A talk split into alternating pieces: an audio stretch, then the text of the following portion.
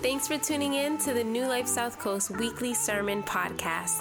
Due to the coronavirus crisis, we're holding church services online until further notice, and we encourage you to join us.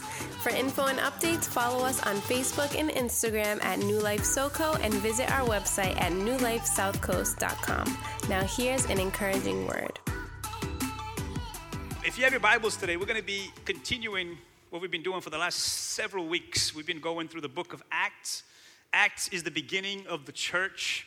This is when Jesus resurrected from the dead and said, I'm going to send my Holy Spirit. He's going to come upon you and he's going to empower you to be my witnesses. And you're going to take this gospel to the ends of the earth. And that's what Christianity has been all about for the last 2,000 years. Uh, we are gathering here in New Bedford. There's gatherings of believers all over the world. Um, there's about 2.2 billion people who profess to be followers of Jesus in the world as we speak. And God continues to add that number every single day. And just like He's doing it here in New Bedford, He's doing it in Fall River, He's doing it online. It's amazing how the Spirit of God is so real. And so today we're going to continue that conversation how God empowers you to be a witness. And we're going to talk about sharing the gospel today right? Because that's what the whole point was. Jesus said, The Spirit of God is coming not to give you goosebumps. Oh my God, I felt the Spirit. that's not the point of the Spirit. The Spirit of God comes to empower you to be a living testimony of who God is, how good He is, how faithful He is, how He has a plan and a purpose for your life. If the gospel has permeated your soul, you have a divine responsibility to share the gospel with others because that's what we do as Christians. We believe in the, in the gospel, but we know you believe in the gospel when you begin to share the gospel. Quiet in this Baptist church this morning. Right, so we're going to talk about that. And I know that when we say share the gospel, there's this automatic like unease that goes into the atmosphere. We feel a little unease about it, you know, because it's like, oh my God, you want me to put myself out there? I don't know why I keep doing that oh my God thing. I feel like I'm tapping into Becky. Uh, but I, I know, I know the, the uneasiness. So I want to, I want to, I want to break the ice here by just, just, just, let's just call it what it is, okay? Let's just put some things out in the atmosphere before we really get into it about the fact that when we say share the gospel, um, we know we should do it, but we barely do it. Can we just agree on that? You know, I know we got your, your, your COVID faces on. Can you at least do this for me? Can you at least acknowledge that, you know, we know we should, right? It's one of those things where you know you should, but then you struggle to do it, right? And you know you want to, but you have a hard time doing it right? And there's many reasons for it, right? Let's just throw a few things out there so we can all kind of break the ice a little bit and put everybody at ease. Because I don't want you to feel, uh, you know, I can't wait to see some of you guys are locking in. You're just locked. I can just see, just locked in um, because it makes you feel a little uncomfortable. But, you know, it's awkward at times. Can we agree on that? That sometimes it's awkward trying to share the gospel. Um, sometimes you feel like you don't feel inad- you don't feel adequate. Like you feel inadequate. You feel like I don't have the words. I don't know what to say. I don't know what to do. Uh, I want to, you know, but the things I want to do I end up not doing. The things I end up not doing end up doing. Oh, wretched man that I am, who can save me from this body of death? Like you start quoting Romans seven. I'm doomed. I'm doomed. and uh, and, so, and and then it leads to guilt, doesn't it? You feel like guilty. Ah, want to. You ever had this one? This again. We're just trying to break the ice here. You ever had that that conversation in your head? But you never had it in real life? You ever like, man, I, I want to I wanna talk to this person, and, and then you had a conversation with yourself and you talked yourself out of it? Come on, you ever had that moment when you're like, you had a, you you convinced yourself that this conversation is not gonna go well, and so therefore the conversation never happened. It just happened in your head. Right? Like we all kind of struggle with this thing because we want to, but it feels a little bit out of, you know, feels a little bit of like, uh, I don't know. Um, and so we end up not doing it. We end up getting guilty. We end up feeling worried. And then there's this one. We all are worried about how someone's going to respond. Come on, can we be honest? We all are worried, like, uh, this can go south on me. You know, now you're worried that they think you're Jehovah Witness. Right? I'm not knocking the Jehovah Witness. I'm just saying, you know, uh, you start sharing the gospel and people start looking at you weird. Um, so there's all these things, right? And so today I, I, I want to propose to us that perhaps there's a better way of going about this, right? That perhaps there's a way that takes the pressure off, right? And let it be what it is the gospel. It's good news. right? That perhaps we don't have to feel all locked in and nervous and worry and, and, and, and try to figure out the right words to say. I want to put it at ease before we even go into this. I want to say this the pressure is off because there is no perfect way of sharing the gospel. There isn't. How do I know this? Because you're here. Whoever shared the gospel with you didn't do it perfectly. They stumble their way through it, and somehow it makes sense to you to, to give it a try. And however that happened, I, know it happens differently for everybody. It could be that you were on the bus one day and someone started talking to you. It could be that you were just looking at the beach and you started thinking about there's got to be more to life. Like God is so unique and so personal and so real and so big that we have to take the pressure off ourselves and just trust that the gospel is the gospel, is the good news, and is going to permeate lives. And that takes a lot of pressure off because a lot of times I think we think it's up to us. But the reality is, we're not that smart. We weren't even that smart to pursue God in the first place. Anyone who tells you that they got themselves saved, you know they didn't get saved.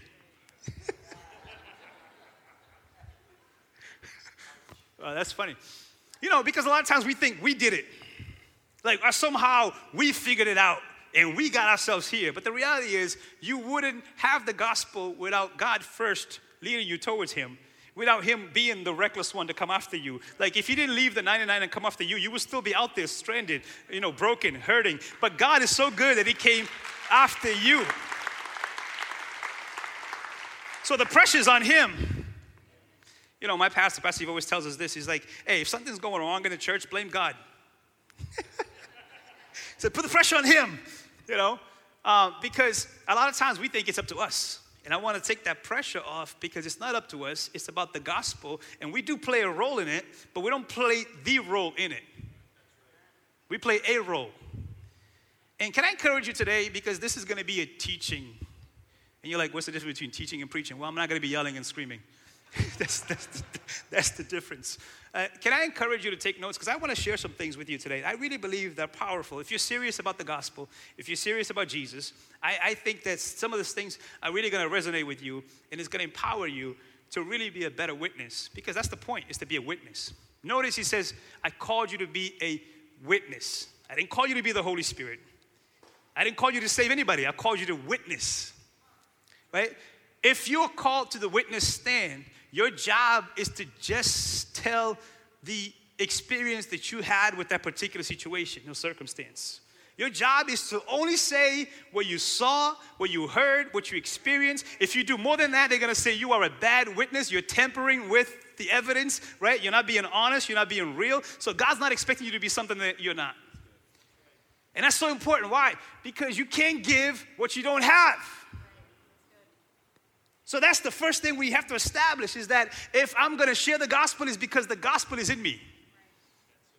I can't give what I don't have. Right? It would be very weird for me to give you something that I don't have. You call that false promise. Right? So eh, the first thing we have to establish, my friend, is that we talked about it last week. If the gospel is the baseline of my life, then the gospel will come out of me. I should have got some amens from people who have the gospel as the baseline of their lives. Because, he, listen, let me put it this way it's hard for me to convince you to follow a team that I don't follow. Like, if I got up here and be like, yo, this year, Philadelphia Eagles, I have to lie. Because I'm not an Eagles fan. I'm not into the Eagles. I don't believe the Eagles are going to win. I, am a Patriots fan. I'm still am. Brady or not Brady. In Belichick, we trust. When it comes to football, the Patriots is my gospel. Right? But in order for me to share with you, I have to come from a place that it's already in me. Because I can't give you what I don't have. Think about that. I think sometimes the struggle is we have religion, but we don't have the gospel. Right? Religion doesn't, doesn't sit well. Religion is like eating with no drinking, it chokes you. A, I don't know why. I think that's a great analogy. You know, I, I think I think you need something to, to, to, to, to water it down. Like you need the you need the grace of God in you that has permeated you to the point that you're like, man, this is so good. I can't keep this to myself. When was the last time you received really good news? You're like, this is for me. Not sharing this. I get Becky again. I don't know why. I'm feeling Becky in me today. Um, but ladies, you know what I'm talking about. You find a sale, you don't keep it to yourself. You little girl. Target got this COVID 19 sale going on. right? Because when you find something good, you share it. Is Jesus good to you? Then you don't keep him to yourself.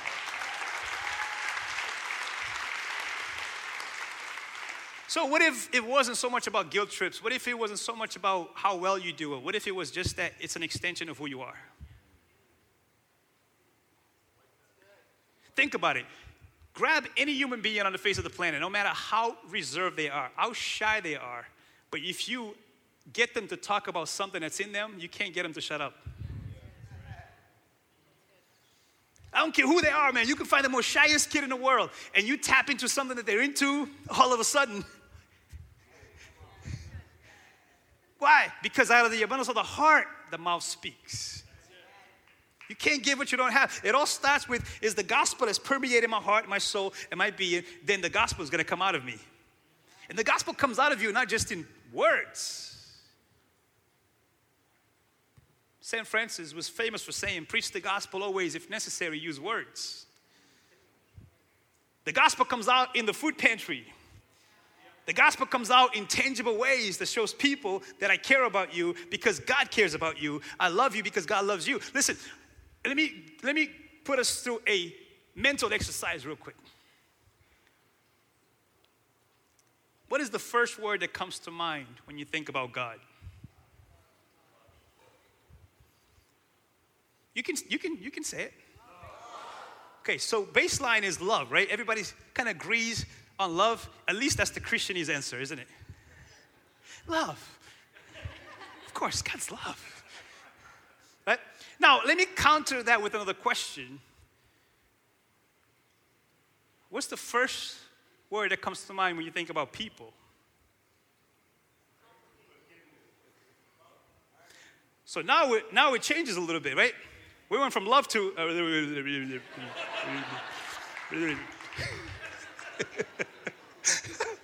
It was like.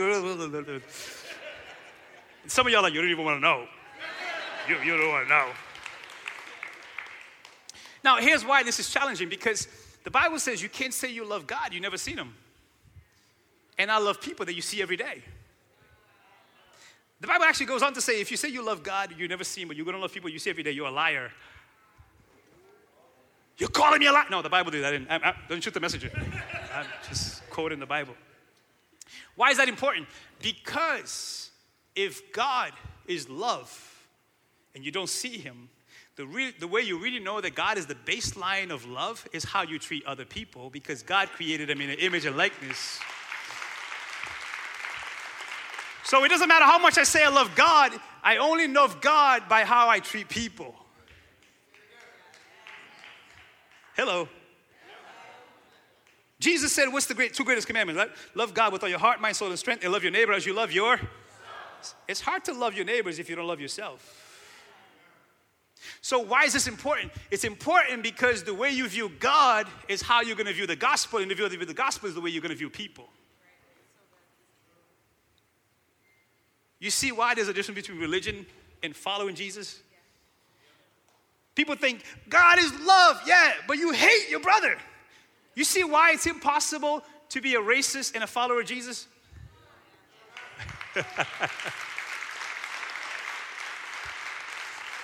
Listen, you can be very religious and be very racist, but you can't say you're a follower of Jesus and, and hate people because then he says you're a liar. We can say a lot of things that are great, but it's the it's when the rubber meets the road is how we treat people that actually says that we love God. The Bible even says like you can give to the poor, you can sell all your stuff, you can do a lot of outward stuff, but if you have no love, you're just making a lot of noise. Why is this important? Because I don't share the gospel if the gospel is not already in me. If the gospel is in me, then I have a different perspective on people. So I gotta ask another question. Are people a threat or are they a potential friend? The way you answer that question is the baseline of your heart. Think about it. You walked in here, you already sized me up. You already have a category for me. Let's be honest. Like, because I'm a preacher, you already assume certain things about me. But you know me as pastor preaching, but you don't know Marco.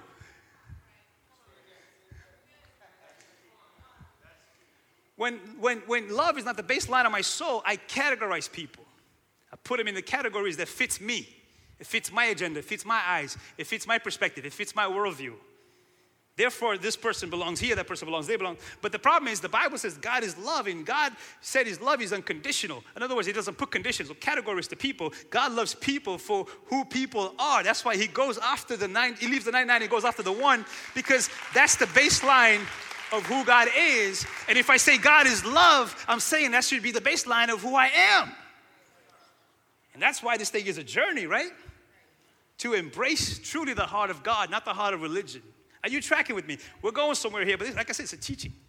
We, we, we're going to take our time here. This is one of those crock pot messages. It's going to take a little while for you to smell it and be like, oh, this thing's kind of good. so, listen, does the gospel move your heart? Does it compel you to action? Think about it. We say God is love, but love is a verb. God's not a feeling. Love has action steps. Let me ask another question. Today we're just gonna exercise a little bit of minds. Have you ever been in love? You better say yes if someone's next to you who. I'm trying to help you. Especially fellas. You ever been like, uh.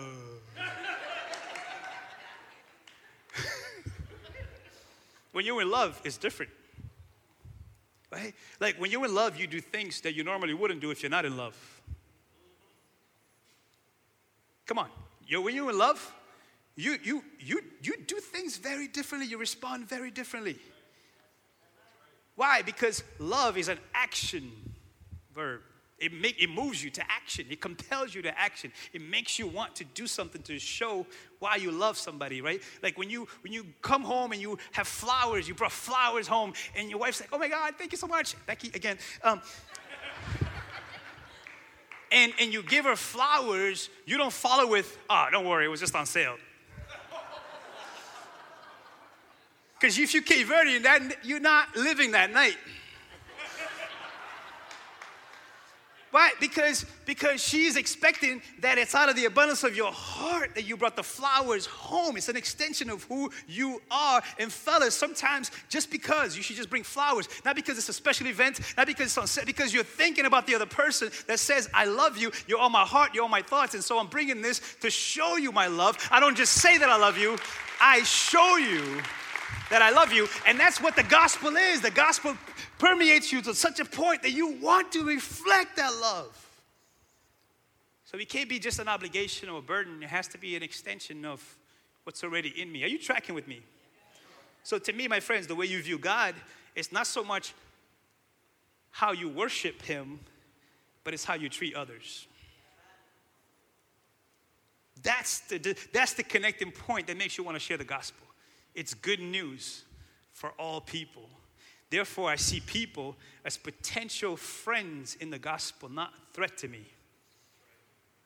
Because the gospel also is, I love this one. I hope you catch this. The gospel makes you confident in who you are because God has made you who you are. Religion makes you insecure in who you are because you always have to earn yourself. Oh, that's such a good word. So we get to Paul, and I want to give you some practical I call these principles because there's no equation. Like I said, there's no, there's no perfect way of sharing the gospel. There's just principles that we can live by, we can abide by it. And I believe with the Holy Spirit, it will lead you into sharing the gospel and feel good about sharing the gospel and have a heart drive to share the gospel. Like it's going to be the driving force of your life, not because you have to, because you want to. How many know there's a, there's a difference between wanting to and having to? Right? And it all comes down to what's happening inside of me. Right? One more thing, one more exercise. How many of us grew up in a religious home where they forced you and then you didn't have, you didn't, want anything to do with it. A couple of honest people in the house. The rest of y'all, purgatory is your destination. right? A lot of us were forced, and now we don't want anything to do with it. And then what happened is we end up throwing the baby out with the bathwater. We, we didn't get to distinguish between religion and following Jesus. So you can't force this thing, you can only be a witness to it. You can only witness what's already happened to you. Are you tracking with me? So we get to Paul, my friends. He, Paul is in Athens, Greece. Please take notes. Because I'm telling you, I got so much to share with you. So good. I might have to preach to myself, but I hope you come on a ride with me. Paul is in Athens, Greece, a very pluralistic society, very much like our society today. They believe in many gods, many philosophies, many ways about doing life. And so they had basically shrines for thousands of gods throughout the city of Athens because they were very religious. They were trying to pursue something. They're trying to come alive in something. And so they would, they would worship everything. And so Paul is in the middle of the city and he's got a heart for people because if you don't have a heart for people, you would just say whatever, right? But he has a heart for people that he breaks him to the point that he's like, man, I got to find the right way to bring about the gospel because these people are hurting because they need the gospel. So here's what he does, right? They invite him to come and share because they're like, man, you're talking some of the stuff. We want to know a little bit more. So look, we're going to pick up from verse 22 in Acts 17. So Paul, standing before the council, addressed them as followers, as follows. He said, Men of Athens, I notice that you are very religious in every way. For I was walking along and I saw many shrines, and one of your altars had this inscription on it to one unknown God. Listen, they're so religious that they're like, there might be a God out there that we are not in tune with. So let's just make one that says unknown. Just in case. Don't want to offend any gods. Okay? So they have an unknown God. And Paul sees that as an opportunity. Watch this. He says, This God whom you worship without knowing is the one I'm telling you about. Let's stop there for a second. I love this about Paul. Paul has a heart for people so much that he looks around the city and tries to find a way to establish, please take notes, establish a common ground first. This is so important. If the baseline of your heart is the gospel, then you're looking to establish common ground with people. Think about it. This could have gone very differently. He could have just come and be like, You people of Athens, all idolaters, you're all going to hell. A lot of people, that's their approach to the gospel, and they wonder why no one follows. Uh, people are surprised. Oh, I preach the gospel. It's like, do you though? Do you ever establish a common ground with people? Because guess what? It, any salesman would tell you this, and we're not selling anything, but any salesman would tell you you want to appeal to the person's heart, not their heads. Why do some commercials move you, compel you to want to get the, the product? Is because it appealed to your heart. And when I say we're selling anything, what I'm saying is, are we that in tune with God and people that we want to establish common ground and not just break, burn bridges? Paul knows that idolatry is wrong, but what does he do? He says, wait a minute, this is an opportunity. See, when your heart is moved by the gospel, you see things differently. You don't see them as an obstacle, you see it as an opportunity. So many people see our world, and, and it's funny to me when, when I hear believers talk about the world like, like it's a surprise. Oh, the world is bad. It's, oh, it's like, yeah, didn't Jesus already told us that? He came to save the world. Why are we surprised? Why are we acting like this is revelation? Oh, the world. Yeah, what are you doing about it? Are you establishing common ground with people so you can introduce them to something better? But that takes work. The truth is, we don't want to work. We just want to offer our opinion and not care about people. And I think God's exposing us for that. I think religion is being exposed for what it truly is. We're just making a lot of noise, bomb, bomb, gong, making noise. But without love, we don't establish common ground. Come on, talk to me. We need to learn to establish common ground with people. Because what Paul does is, Paul says, Hey, I notice that you are very religious in every way. What is he doing? He's saying, Oh man, what is religion? Religion simply is a set of belief system that we're trying to apply to, to, to give us a better life and a better understanding of why we're here, where we're going, what is life after death. That's what religion is. And guess what? Everyone is religious in a way. Even atheists are religious. How do I know? Because you cannot be an atheist without having a certain sets of beliefs. You have to believe that the universe came into existence out of nowhere and everything worked out together, and somehow out of the chaos we got order, and we're here living life according to whatever thing got us here. Therefore, my friends, that's faith. I would present to you today that atheists have more faith than believers sometimes. Like to believe that the planet is suspended in the middle of nowhere out of, out of, out of clear uh, uh, uh, coincidence and somehow the whole thing works together and, and the sun is just right. If the sun was a little bit higher we would be freezing to death. If it was a bit lower we would be we'd be burning to death. But somehow it's basically in the right place and the oxygen that comes and, and makes you breathe the right way. All of that is a coincidence. That's a lot of faith. We should commend atheists for having faith we would say, man, I see that you, you have a lot of faith. So instead of bashing them, we should find a way to say, hey, no, let's talk about that. You, you, you're tracking with me. Right? Like he established common ground and says, man, everybody believes in something. You're not gonna find one human being who doesn't have a set of beliefs. Everyone believes in something. Why? Because everyone is trying to figure out life. Why am I here? Where am I going? What happens after I die? Those are the main questions that we all have. We, we stay up at night thinking about those things. And everybody does it black, white, Latino, rich. Matter of fact, some people who are very rich are very empty. Because they thought, man, I thought I'd be fulfilled by now. I've made all this money. Why do I feel alone? Why do I feel empty? Why do I feel meaningless? Deion Sanders wins the Super Bowl and tries to kill himself that same night. And he said, Why? Because I felt empty. I thought if I get the Super Bowl, this will be it, the pinnacle of my career, and I would celebrate. But he's like, everything in me was just empty. And he said, Actually, that's what drove me to Jesus after that, because I realized he's the rock at the bottom that I need. So I pray we establish that we are all humans on a journey. And we all have certain sets of beliefs that's leading that journey. So Paul starts with let me establish something common that we have in common here. All of us are religious. All of us have sets of beliefs. Right? And he says, because of that, I notice you have, though, this unknown God. Paul's like, perhaps this is where the missing link is. You have this unknown God. Think about it. Most people' idea of God it's not Jesus. Most people will tell you there's a God, but they believe that He's up there somewhere and He shows up maybe twice a year on Christmas and Easter.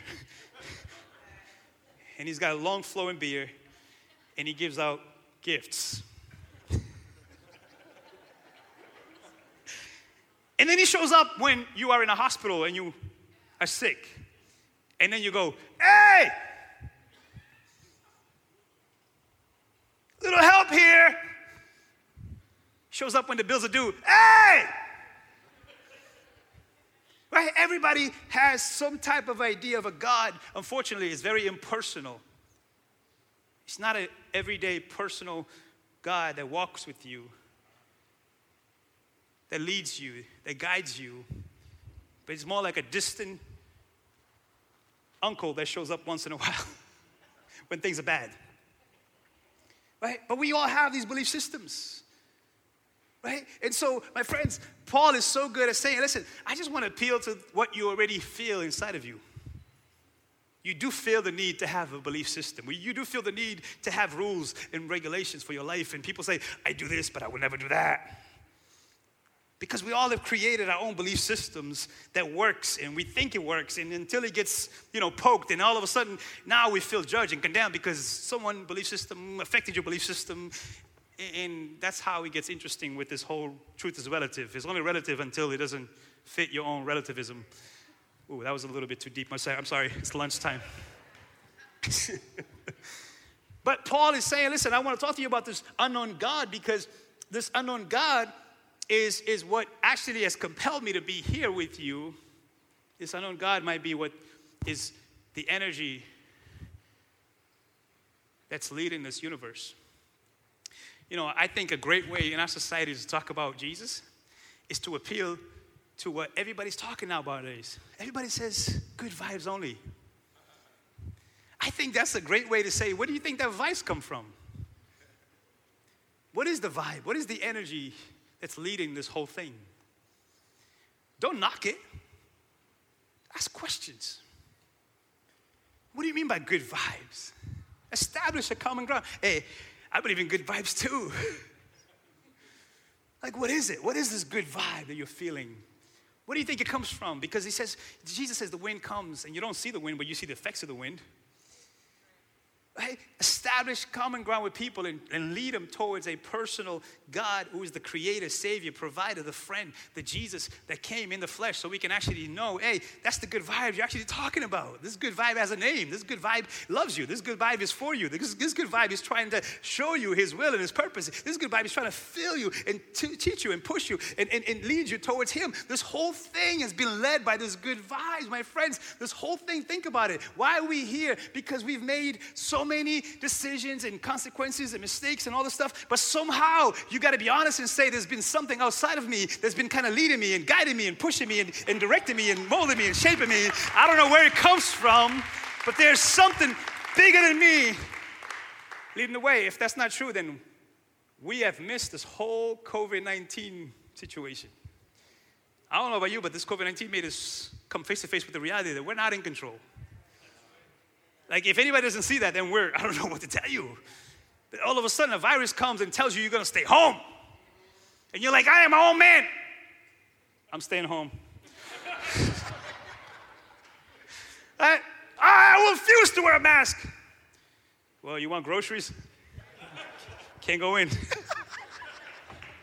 I will starve. Okay, I'll wear a mask. Why? All of a sudden we come face to face with the reality that maybe, perhaps, there are things that we can't control. All of a sudden you get a medical report and you realize, I'm not in control. Like life has a way of making you think about something bigger than you. All of a sudden you don't have a job anymore and, and I'm not in control. I was making this much money and it's gone.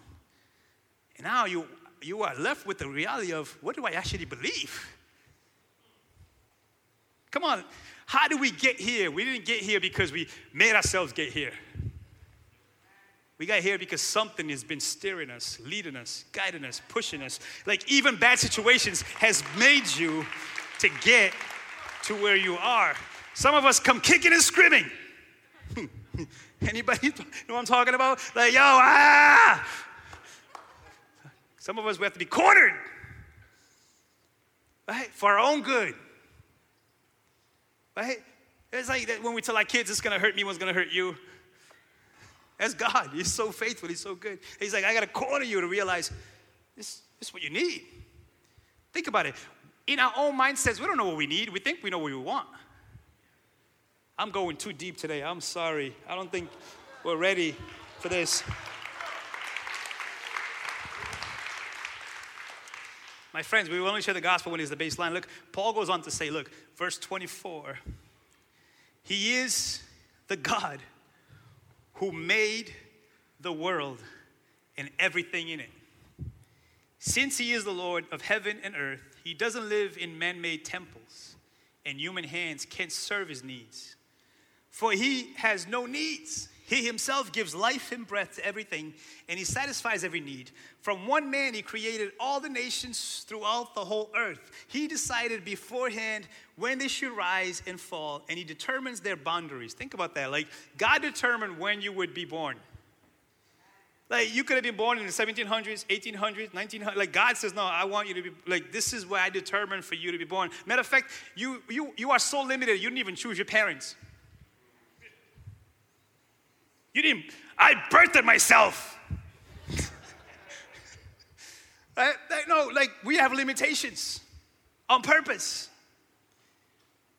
His purpose was for the nations to seek after God and perhaps feel their way toward Him and find Him, though He is not far from any of us. How cool is that? He's like, God created you and gave you free will, but in you, He put a GPS to fill your way towards Him. Like He already programmed you to try to find Him. That's why you're religious, because you're trying to somehow figure out who is this God. Is it a spaghetti monster? Is it atheism? Is it Gnosticism? Is it Islam? Is it Buddhism? Is it Hinduism? Oh my, I'm trying to fill my way towards God. So you can't rule anybody out. Is God has already put the thing in us. We're not that smart to be looking for this.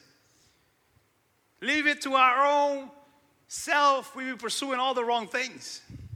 And we've have, haven't we? And actually, some of us can be honest this morning and say, it's by pursuing the wrong things that you stumble your way to the right thing. right? I thought I was going to a church retreat because the church had good looking girls. God's like, I got another plan. And I'm not the only one, if we're going to be honest, in this church. How many of us came for the wrong reasons but got the right response? Because God is like, man, you think you came for this? I brought you for this.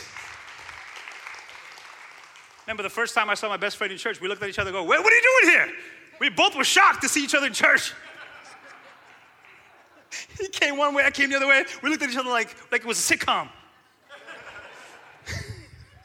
what are you doing here? All along, God had a plan. And we're just stumbling our way to that plan that He has. But Paul is doing it here. He's like, man, you guys are you're stumbling your way towards God. You don't even know it. How cool is that? You have to bash people. How about you point them in the fact that, yeah, you, that's what you're doing. You're stumbling your way towards God. And, and, and, and everybody journey is unique, so you got to give people room to figure that out. Are you with me? Paul is appealing to something that's universal. There's a universal longing to know God. It's in everybody. That's why this thing is universal, it's everywhere. This is not an American invention. People long for meaning, purpose, love, connection, understanding. And there's no material things that's going to fulfill that. That's why people get saved from all walks of life. That's why people can be billionaires and, and, and trying to. That's why, why do you think Kanye is on this quest? He's a billionaire, but here he is talking about Jesus. You would think, why is he talking about Jesus? He's not broken, he's not hurting, he's got the money. Well, you can have all the money in the world and still be hurting and broken and looking for meaning and purpose. So, this is not a black thing, a white thing, rich thing. No, it's a human thing. We're all uh, stumbling our way towards God. We're all looking for the same thing. We all crave the same things. I think indirectly, everyone is looking for God. Everyone. Even the one says there's no God. They're looking for meaning and purpose. We're all on a journey together. And Paul gets to this place. He says, now, Can I tell you a little bit more about this personal God? Verse 28, he says, For in him we live and move and exist. As some of your own poets have said, we are his offspring. And since this is true, we shouldn't think of God as an idol designed by craftsmen from gold or silver or stone. Paul's like, man, it's what you're looking for. I love this line. In him we live, move, and exist. Think about it. Right now, you are on life support. If you stop breathing, you, you, you stop living. So, who is behind the scenes giving you breath? You don't even produce your own breath. It's crazy to think about. Like you're, you're walking around breathing. You don't even think about it because you were created to breathe. But if you stop breathing, you're done on this life. Paul is saying, like, that's the life support. That's the, that's the energy. That's the good vibes. That's the person who is leading you forward. He's the one that put breath in you in the first place. And the word breath actually is the word spirit. The word spirit is the word pneuma in, in, in Greek and, and is the word ruach in Hebrew, which basically means spirit. Like every time you're breathing, you're actually saying God. oh, man. like, You can't exist without saying God. That's what he's saying here. In him we live, we move, we exist. Even those who are like, there's no God, he's like, yeah, if you stop breathing now. They say even an atheist cries out to God in the middle of war. Or if you're in an airplane, the airplane stops. You don't go, oh, Buddha! Some reason it's Jesus is the only word that comes to mind in those moments. Why? Perhaps He already built it in you to cry out to Him.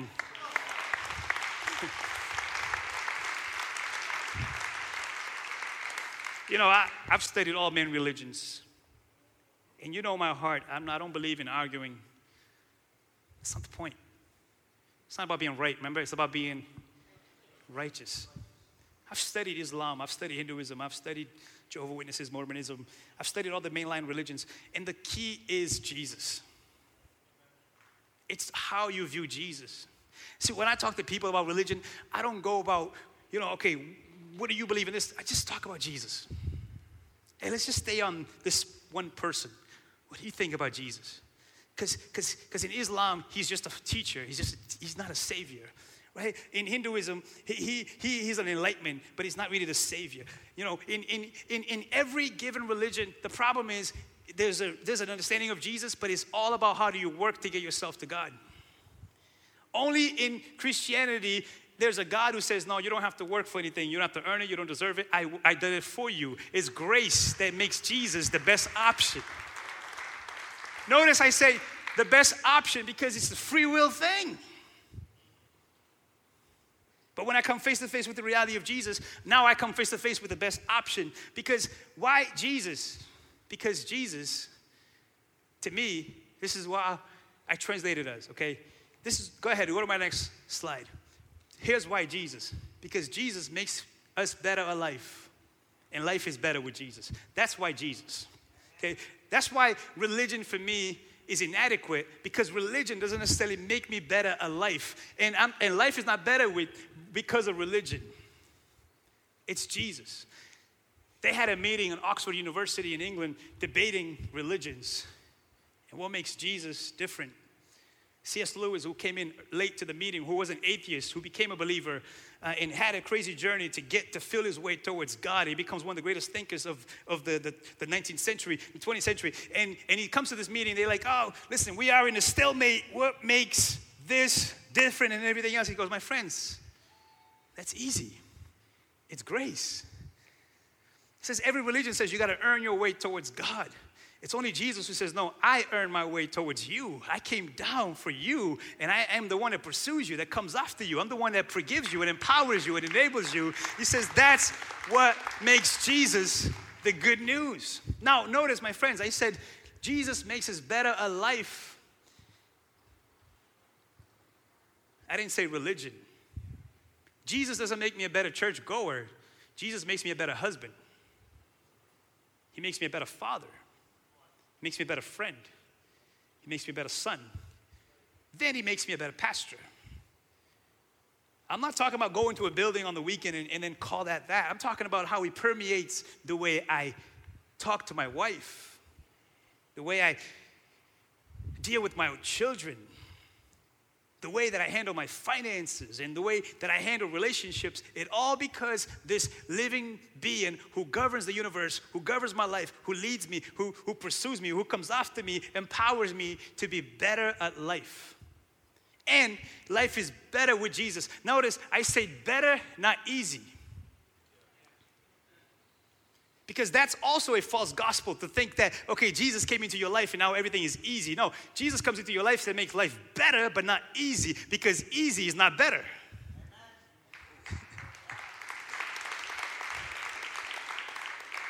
That's so important because I don't want to give us false understanding here that when Jesus comes into your life, it's all good, it's all peaches and roses, like nothing goes wrong. Actually, when Jesus comes into your life, he breaks down a lot of old thinking, old mindsets, old perspectives. It actually hurts. It actually is very uncomfortable. It's actually very difficult at times because all of a sudden you realize, wow, I've been walking this way and he's telling me to shift and go this way. So it's very uncomfortable. It's very, ah, it's, a, it's a struggle to follow Jesus, but it's better. I'm better alive because of Jesus. And in order for me to get Jesus, I got to let go of other things. That's where the rubber meets the road. And Paul makes it clear here as I conclude here. Look, he says this. Now, here's the thing. Verse 30, he says, God overlooked people's ignorance before these things in early, earlier times, but now he commands everyone everywhere to repent of their sins and turn to him. For he has set a day for judging the world with justice by the man he has appointed. And he proved to everyone who this is by raising him from the dead. Paul's like, well, here's the catch though. If you don't repent, you won't see the fullness of his will. And what is repentance? Repentance, listen, let me make this very clear because it's such a such an old school, you know, church word. But repentance basically is this. I can't receive something in my hand if my hands are already full. If I'm trying to give you a gift and your hands are full, guess what? Something's got to give.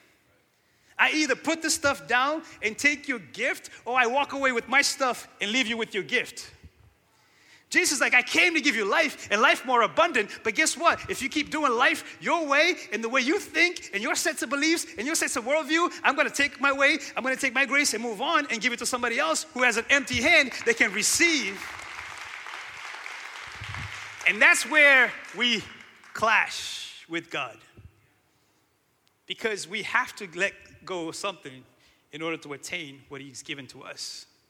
That's where most people will draw the line because we'd rather keep our stuff than to embrace what God has done for us.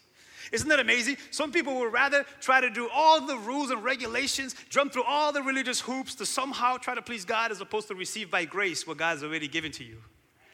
It's crazy, but it's true how humanity is. We rather feel like we earn it as opposed to receive it because receiving takes humility. Why is it that, that, that, that in Christianity, a symbol of humility is bowing your knee? Because bowing your knee takes humility. That's why Jesus says it's harder for a rich man to enter the kingdom of God than, than, for a camel to go through the eye of a needle. But if you don't understand the context, it will mess you up. You're like, what do you mean a needle and a camel? What, what in the world? But Jesus was saying is, back in those days, they had these entrances into these villages and they looked like a needle, and the camel was so high and tall, and they were so resistant to it because they made them feel afraid. How do I get into this thing? But they have to understand that someone would have to help the camel bow their heads and get into the needle. What he's saying is, if you can't bow yourself and humble yourself, you won't be able to receive receive us on the other side. And what's funny about the camel is they would say the camel would be on the outside of the city kicking and screaming to get in and he's hungry he's thirsty but not realizing that when you come in there's water and there's, there's, there's provision for you on the other side. Well you won't know that until you let go of the old to be able to know what god is trying to give you on the other side. So my friends jesus makes us better at life but it comes with true repentance. I have to let go of the old to embrace the new. That's why we say the old is gone and the new has come. And the reality is this can we be honest for a second? I'm going too long. I'm sorry. Not really, though. I'm not. Um, I'm not sorry. I'm not going to have false repentance up here. I am not sorry.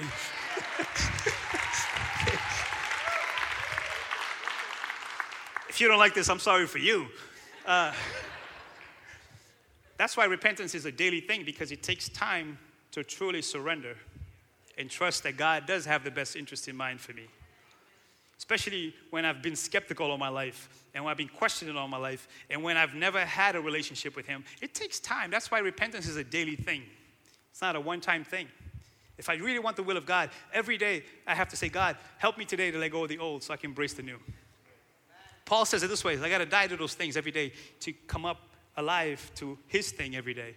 And we all know this is true because some things in us die very hard. So we have to die to them daily. Can you say amen? So, my friends, when you share the gospel, the worship team could come out. They're probably sleeping in the back. Um, when you share the gospel, there's always mixed responses. And this is how it ends. Look how it ends, right? Look at verse 30. Paul says, God over, look, sorry, verse 32. When they heard Paul speak about the resurrection of the dead, some laughed in contempt, but others said, We want to hear more about this later. That ended Paul's discussion with them, but some joined him and became believers.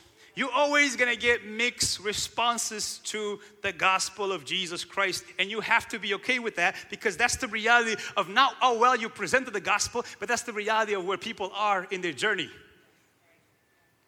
Some people are not ready to receive this. And so for them, this is just a big joke. Like, oh my gosh, you born again people. You guys are crazy, man. Always talking about this Jesus thing. You mean it's so weird. Like, you just leave me alone. Listen, I've been there.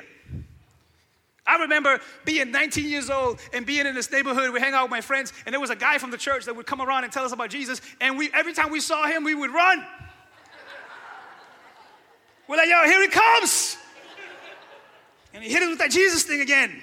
And God's got a sense of humor because then God got a hold of me, and I started coming around. People started saying, run.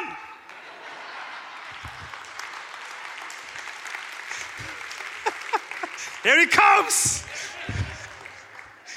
My friends didn't know this, but they were prophesying over me. They were like, What do you think you are, a pastor or something? Guess what? I am a pastor now because you prophesied that into me.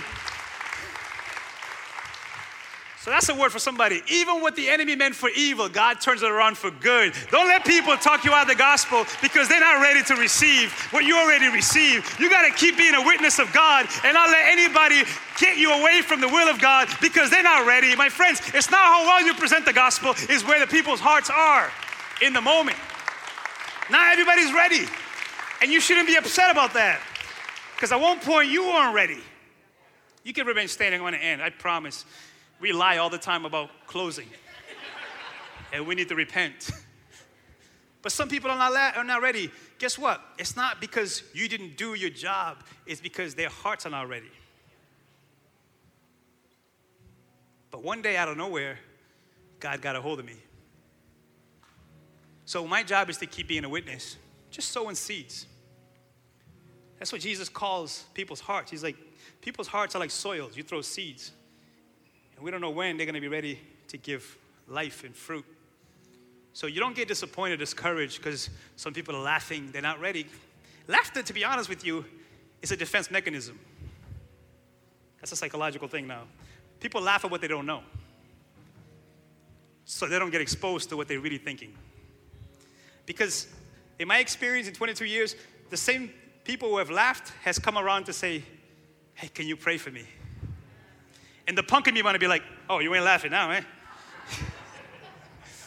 right? We just got to be available to people when they're ready. And some people are like, man, I want to know more. Some people are intrigued. It's a journey, it's a process. They're not ready to surrender. And then, thirdly, some people are ready to become believers. So I don't know where you are today. I just know that this God loves you and He's for you, and He sent Jesus to show you the way. Jesus said, I'm the way, I'm the truth, and I'm the life. And no one goes to the Father except through me. Jesus says, I'm exclusive, but I'm inclusive. I include anybody who wants me. So it's up to each person to make their own decision about where they are. As a preacher used to always say, he says, Man, listen, I'll preach as good as you are a receiver. I love that. He's like, I'm putting the ball in your court. So I'm not just gonna make it about me. It's about the condition of your heart. Whether you're here or in forever or online, it's up to you what you want to do with this. My challenge as we end is, is this two things. Some of you, you know the gospel. It's time you start asking the Holy Spirit to help you introduce other people to Jesus. Because it's not meant for you to keep it to yourself, it's meant for you to be a witness. And some of us, our struggle is we've been in church too long and we, have, we are no longer being led by the Spirit of God. We're just being led by going to church. And we need to ask the Holy Spirit to dust off that heart for Him. Say, because I, I tell you what, you pray this prayer today, you don't have to do anything. You just have to be aware. I guarantee you, you say, Holy Spirit, lead, help me to lead someone to Jesus. You go about your business, don't even try anything, and watch your week. It could be on a Wednesday, on a Thursday. All of a sudden, one of your coworkers goes, Man, I've been struggling, I'm hurting. And all of a sudden, you have an open door to share Jesus with them. And even in that moment, you can share Jesus and go, God, give me a sign. It's like, you prayed already about the sign. This is the sign. And all of a sudden, you're on your Facebook page, and all of a sudden, someone you haven't seen in a while sends you a message and says, Man, I've been watching your Facebook post, and I'm really interested. I want to know more. And, and you're like, Could this be it? I think so. I'm telling you, when you pray, coincidences happen. And for some of you, it's your turn to surrender. You've been feeling your way, and He's like, I am the way. I am the way. I came to rescue you. I came to heal you. I came to give you life. So, would you pray with me? Would you bow your heads and close your eyes with me where you are and personalize this and say, Lord, I'm ready to receive you today. You're the one I've been looking for. So today, Jesus, I pray, come into my life. Forgive me my sins. Be my Lord and my Savior today. I want to live in the fullness of your will. I want to live to please you, to worship you, to serve you. I want to come alive. I want to know that in you I live, I move, I have my being. So have your way with me, Lord. Father, we also pray, have your way with us who already know you. Give us a heart for people. I pray the baseline of our souls is the gospel. Help us to see people like you see them as potential friends, as potential believers. Give us a heart for our friends, our neighbors, our co workers, people that we cross paths with. I pray, Lord, that we are your witness of how good you are and how faithful you are. So have your way, we pray, with all of us here in person and online. And we pray always in Jesus' name. And we all said, Amen, amen, and amen. You know, if if you pray this online and you want to know more about following Jesus, just text this number you're seeing below right now. If you're in person, there's people outside. It says, Ask me about a free Bible. We'd love to connect with you and help you on your next journey but you're feeling your way towards Jesus. Don't stop on a Sunday morning. It's a lifestyle. You know, it's a lifestyle. So I pray the Lord bless you and keep you and give you his peace. I pray you have an amazing week by the power of the Holy Spirit. May God bless you. We hope this talk has encouraged and challenged you. If it was helpful, share with a friend. For more info, visit newlifesouthcoast.com. Until next time, have a blessed week.